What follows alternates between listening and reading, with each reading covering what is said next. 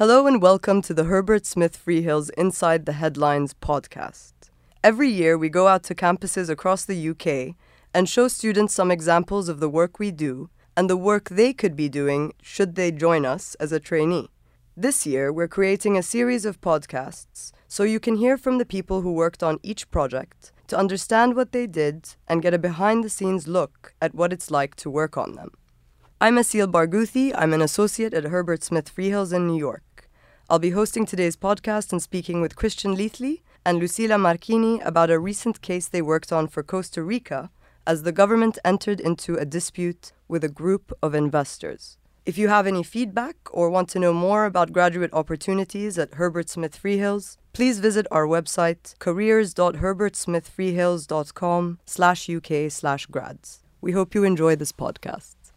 Please, could you introduce yourselves, your name, your role at Herbert Smith Freehills, and your role on this particular case? My name is Lucila Marchini. I'm an international arbitration associate at HSF in the New York office. I'm originally from Argentina, and at the time that I joined HSF to work on this case, I was a visiting attorney, and now uh, I work permanently in the New York office. Uh, my name is Christian Leathley. I'm a partner in the International Arbitration Group at Herbert Smith Freehills. I've been based in the New York office for a number of years, although originally from England, and I'm also the head of the firm's Latin America group. Fantastic. And so, just to step back, what was it that Herbert Smith Freehills was approached to do, and, and how did you do it, and what was the outcome of the case ultimately?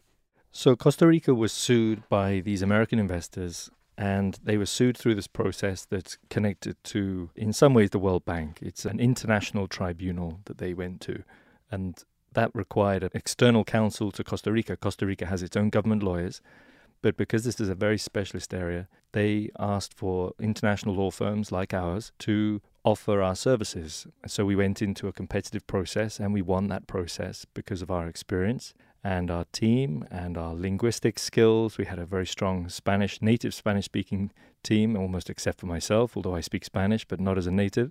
And then we worked as co counsel to the government lawyers who were based in Costa Rica. So, what's the background here um, in terms of the events leading up to the dispute and the actual case? Who were the parties involved and, and what was the original incident? Well, it's very difficult to summarize in a few words what was the case about, but the case concerned a parcel of land in the Pacific coast of Costa Rica. And there was a group of American investors who, in 2002, decided to acquire these parcels of land and to build up a project, a touristic project called Las Olas.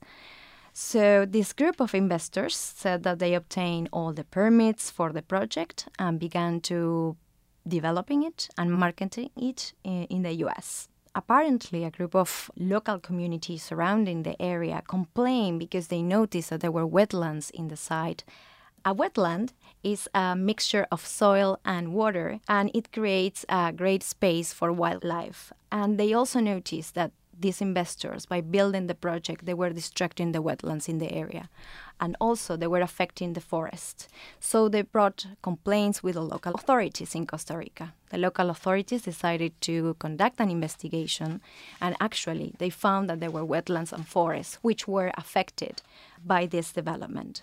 So, the local authorities decided to shut down the project and one of the reasons for that was the environmental concern for Costa Rica. It was very important for Costa Rica to enforce the environmental laws, and that's why they decided to shut down the project. Apart from shutting down the projects, the local authorities decided to conduct criminal proceedings against the American investors. But unfortunately, one of the leading investors of the group, Mr. David Aven, tried to escape from Costa Rica and he moved back to the US. So he did not appear in the trial. After this, he decided with the other investors to commence uh, international arbitration proceedings against Costa Rica because they considered that the measures that Costa Rica took uh, distracted their investment. So, what legal action had been taken before HSF was engaged on the case?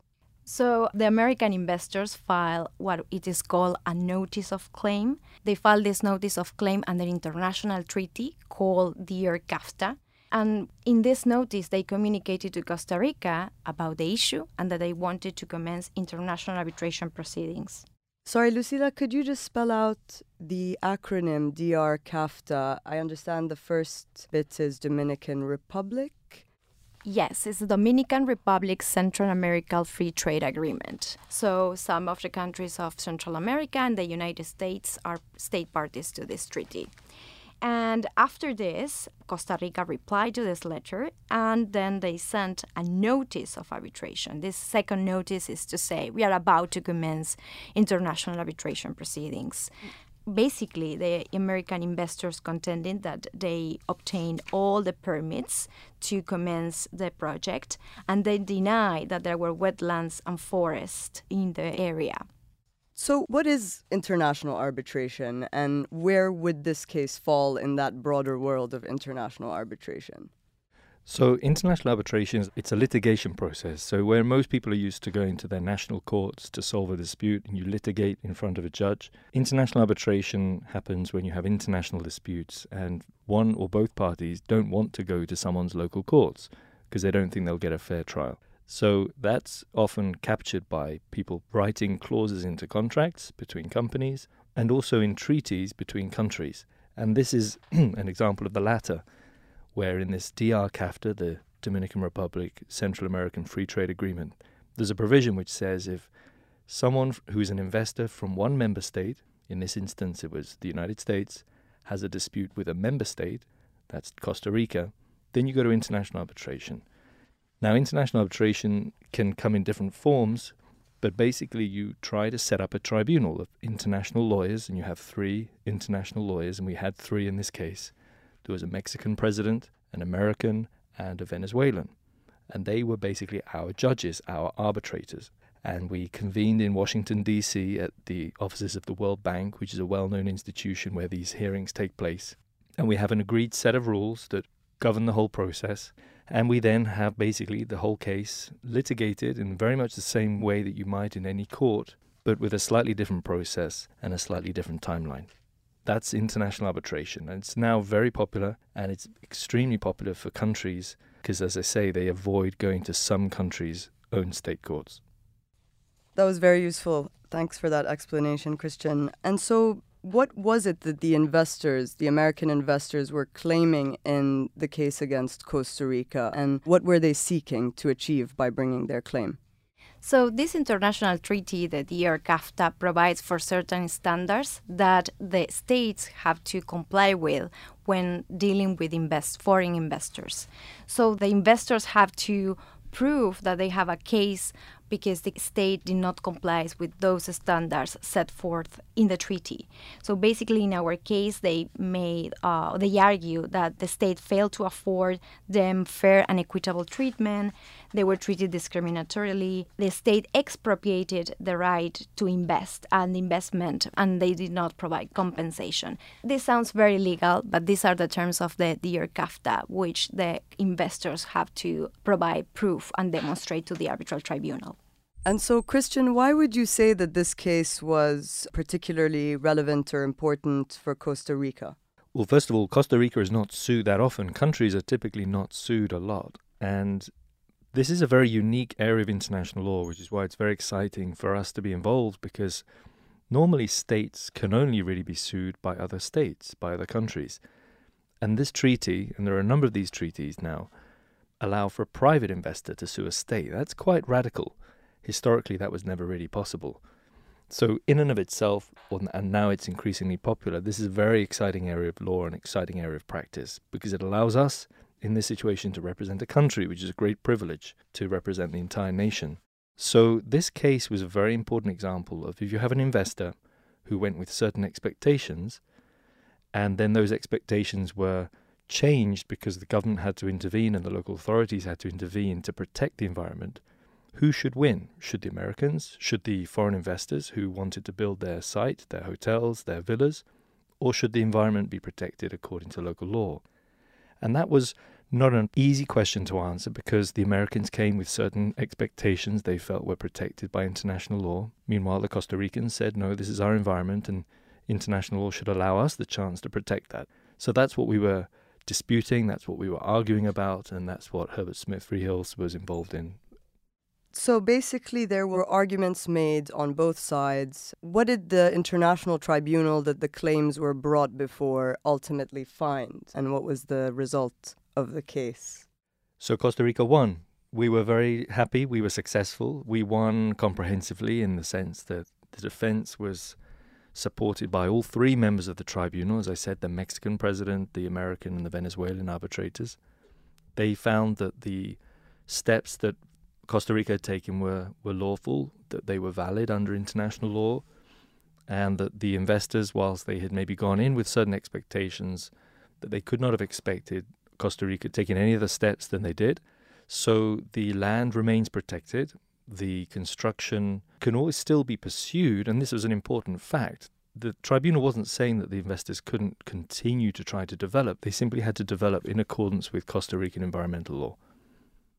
And who was the counterpart, or was there an entity that you were working with within Costa Rican government? And what kind of dynamic was there? What kind of relationship was there? If you could tell us a little bit about the relationship there. So we were working hand in hand with the Ministry of Foreign Trade in Costa Rica, which is called COMEX, uh, with its legal team I think that we did a great work together, uh, and that was part of our success. It was not that we were working with them as local counsel, but as co counsels. So we count of them mostly on all the information, all the documents that we need to deal with from Costa Rica. Also, we work with them with witnesses and the experts because much of the information that we needed to provide to the tribunal came from Costa Rica, and we wouldn't be able to do that without the team. Speaking of the team, who were the members of the team uh, at HSF that were on this case? So we had a great team of about five or six attorneys from Herbert Smith Freehills and about five attorneys from COMEX.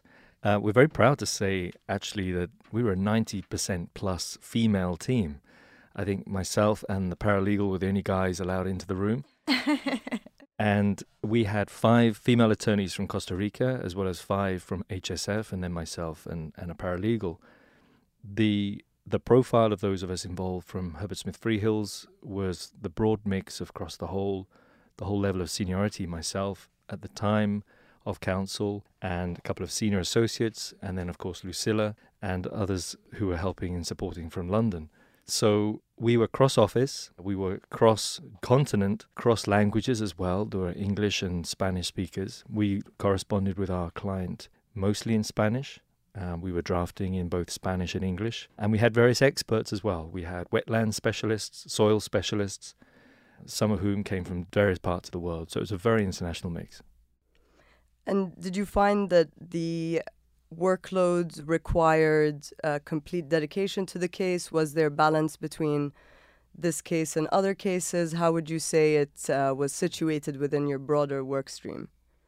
Not the whole team was 100% dedicated, but I have to say that at least me and the other associate, we were working 24 hours, no, I'm kidding, uh, completely on the case. 23 and a half. but uh, the case was very demanding, and it was necessary only to focus on, on the preparation of the pleadings, dealing with the experts, dealing with the witnesses, with Costa Rica government. So there was the only possibility was to be 100% concentrated during a couple of months to this case because the case was very demanding. If you check online the procedural calendar that we have, it is true that we have three months, for example, to prepare response to um, the, the arguments posed by the investors. But during those three months, we have to deal with all work streams which were running at the same time. So the team required at least two people fully dedicated to this case. What would you say would be expected of a trainee that was brought in to work on this type of case or a similar case? What are the deliverables you would expect? What support would you need from a trainee working with you on the case team? As the deadlines were very short compared to the extensive work that we had to do, the trainee had to engage with the facts, with the legal arguments very quickly. So once the trainee was very familiar with the case, we uh, assigned him uh, certain areas of international law that they need research, drafting, and we discussed with the trainee the content of the pleadings, We ask the trainee to prepare certain sections of our briefs in response to claimants' arguments. Of course, all review and commenting on the sections that the trainee was preparing, but in fact, if you look into the brief that we submitted, you can see some sections that were prepared by the trainee. The hearings were live stream, uh, stream in the internet, and even if the trainee was located in London and was not physically attending the hearing, she was able to listen and watch the hearing, and this was very important for us because she was taking notes. We asked her uh, at the same time to do some research to prepare a bullet point for us. So it was like she was attending the hearing in the sea. I think it's worth adding that everyone has a very important role. So, Herbert Smith Freehills, I've worked in a number of other firms, and we as a firm, I think, have a very good tradition of involving everyone at every level and putting a huge amount of responsibility on those who are willing to accept it. So, as a trainee, you may be doing, in addition to research, helping drafting, you'll be involved in client meetings, involved with witnesses and with experts. So, you'll be doing absolutely everything that the rest of us are doing. It's not that we tend to divide it up so that people don't get to see the enjoyable parts. And as we experienced, that includes attending the hearing. There were Uh, trainees essentially who were in New York who attended the hearing, and those who were in London would watch through the live streaming that took place. We were streamed through the internet for the whole hearing live and had a number of people watching, a number of people sending rude messages by email as well during the performance, which is very appreciated from our best friends. But it was a really good involvement. The the whole experience when you work on a case like this is it's rather like a performance building up to a crescendo for the hearing and so everything has to come together and be synchronized. All of our work, all of our experience, all of our preparation. And so that really is a true team effort involving everyone and all the trainees. How long do these cases take generally, would you say? Our case took about three years or so. Uh, that was relatively quick. There are investor state cases, and what we mean by investor state is where you have an investor suing a state. These investor state cases can often go for five or ten years. We're involved in another case where we're representing the Kingdom of Spain. That's been going for at least six or seven years now. Is that timeline, would you say, common to these types of cases? And is there something specific about being on a case for as long as five years or 10 years? Yeah, the cases can run for that period of time. It's quite quite usual. They they run for that length of time for a few reasons. Obviously, when a state's involved, the tribunals are very sensitive to the fact that a state may be sued for a significant amount of money and they want to get the process right. So they want to give everyone, particularly a state which sometimes takes a little bit more time to organize itself and to go through certain processes to allow them to defend themselves. So that's that's built in a little bit to the expectations. The other thing is to remember there's no appeal or not really an appeal in the same way you would in a in a national or a state court. So it's really you've got to get it right once, and the tribunals are acutely aware of that. So the fact gathering, the process, the hearing, the deliberations then of the tribunal before they write their award all takes time because apart from some very limited circumstances in these types of cases, there's no second chance. What would you say for you each individually was the highlight of working on this case? I mean, other than generally, I think the real privilege of representing a country, which when I was a student and I was studying international law at university during my law degree, I mean, this was a total dream to, to represent a country. So that that I never underestimated, and having practiced 20 years, that, that thrill never disappeared.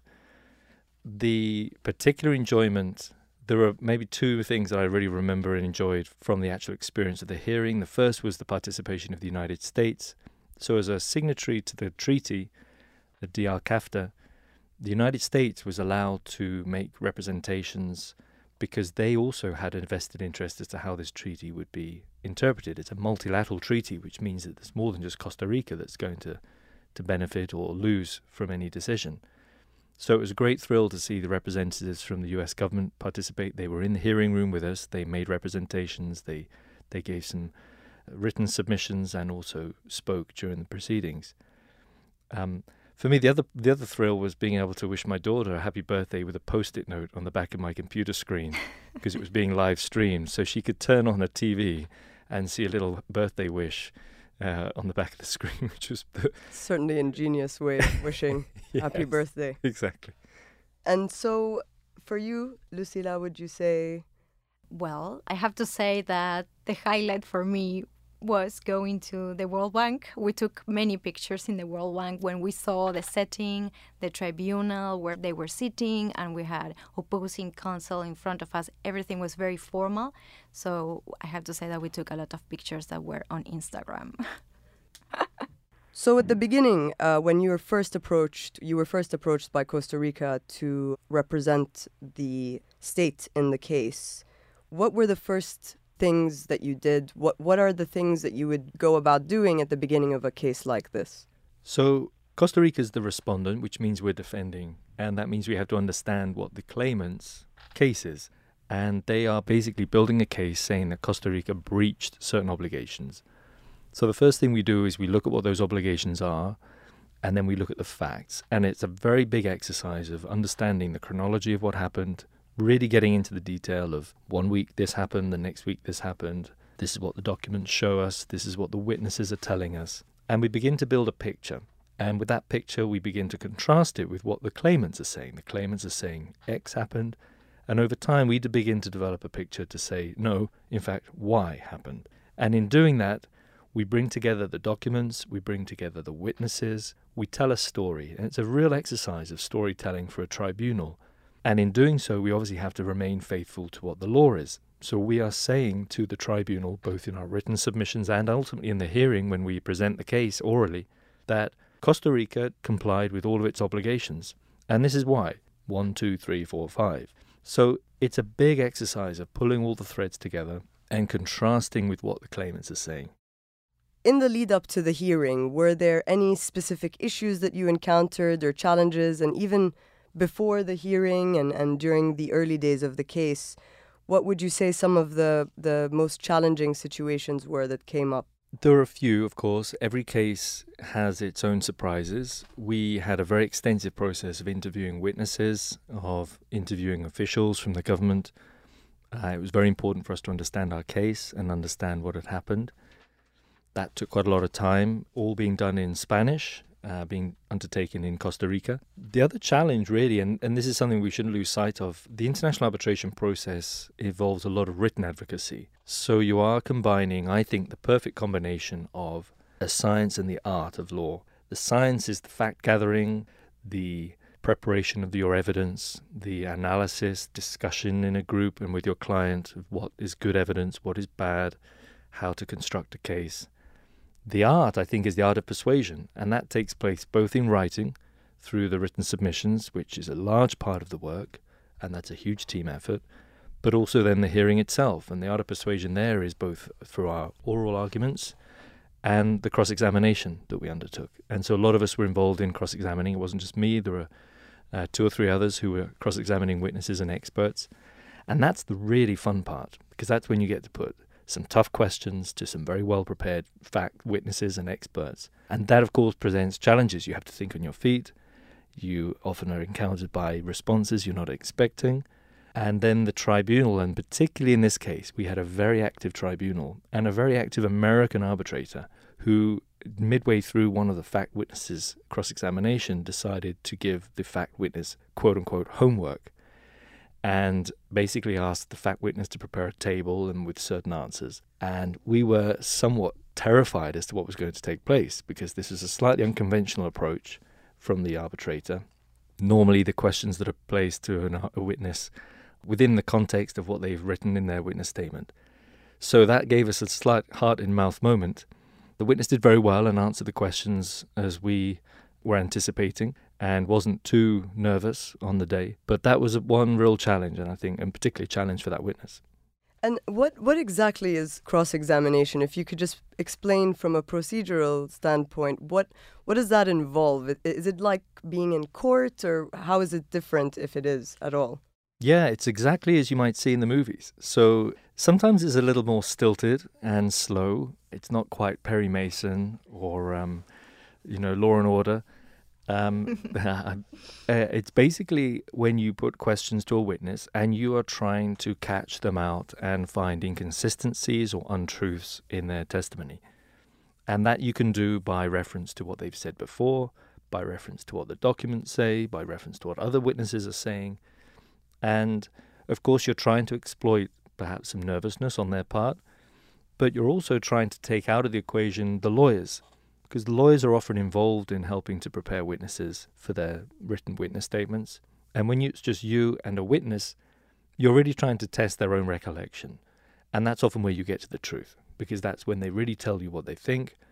And that's really what, like we are saying, that's the fun part of it, because it's when you begin to see the case really take shape and you begin to see the facts as they really are. Yes, and I guess that one of the best parts of the cross examination is when you prepare questions for the witness or the expert to lose their credibility. So you need to Google absolutely everything about the person who is going to be cross examined. And you get with the most amazing and awesome information, uh, and you can use that with information that you got from Google to uh, make questions, to prepare questions to the tribunal will think twice when listening to his uh, testimony. Yep. Testimony. Thank you. Yeah, I remember in one case a witness had written that he'd gotten a qualification, an engineer, that he'd become an engineer, and when you worked backwards, he'd become an engineer at the age of 13. so, yeah, LinkedIn, those types of things can be quite helpful sometimes. And so I understand the hearing was was broadcast live and so there was public access to the proceedings. And I'm just wondering, was there any public reaction to the case? I mean, do people even watch these things? With public reaction, do you mean family? Because I have all my family in Argentina watching the hearing and saying, taking pictures of the screen and sending to me while I was in the hearing. I don't know why they thought that I was going to be able to to see those pictures saying, "You are on the TV." So that was amazing. But I think that Christian received serious comments from other people yeah, we, I mean, there was a lot of chat. There was a lot of also lobbying, I think, in part supported by the claimants. So the US investors were, I think, in some ways, either directly or indirectly, well supported by certain journalists who were blogging a lot about this case and were clearly in favor of the, the US investors' approach, were against the case of Costa Rica. And so we saw some quite pointed journalism at the time, during and after the hearing, and also a number of months after the hearing. So that actually tested us slightly because it's tempting to want to respond to those trolls and those attacks. But we essentially pay to turn the other cheek in those situations. We are representing Costa Rica. We have to rise above it, and um, and that was one of the major reactions during the hearing and afterwards. So, what would you say the benefit is of working on a case like this and, and getting experience on a case like this for a trainee's future in the law? I would hope those who are interested in joining Herbert Smith Freehills as a trainee would be really attracted at this opportunity. And there are many such opportunities if you join the firm. It, it, it's really the pinnacle of international law and international practice. It's why we get up in the morning and do what we do there's a public service element, I have to say, in that when you're involved in representing a state, of course, we often represent investors, but that public dimension, that public significance is really powerful. And I think a lot of people who are considering a training contract at the firm have that interest. Even if you then want to go into corporate law or finance or real estate or something else, these cases are really good at showing you the way litigators need to think and showing the way that clients need to respond to problems. So, as a litigation seat in and of itself, it's a great training as a lawyer. You get to see how things develop when they go wrong. Uh, that helps you anticipate those problems as a commercial or corporate lawyer. And even though this was a very public case and involved a state, we have many cases of this kind involving private corporations, and the same disciplines are learned. So, you don't have to want to be a litigator to enjoy these these seats in these in these types of cases. Thanks very much for tuning into our podcast. If you'd like to listen to other podcasts in this series or learn more about graduate opportunities at HSF in general, please visit our website careers.herbertsmithfreehills.com slash uk slash grads.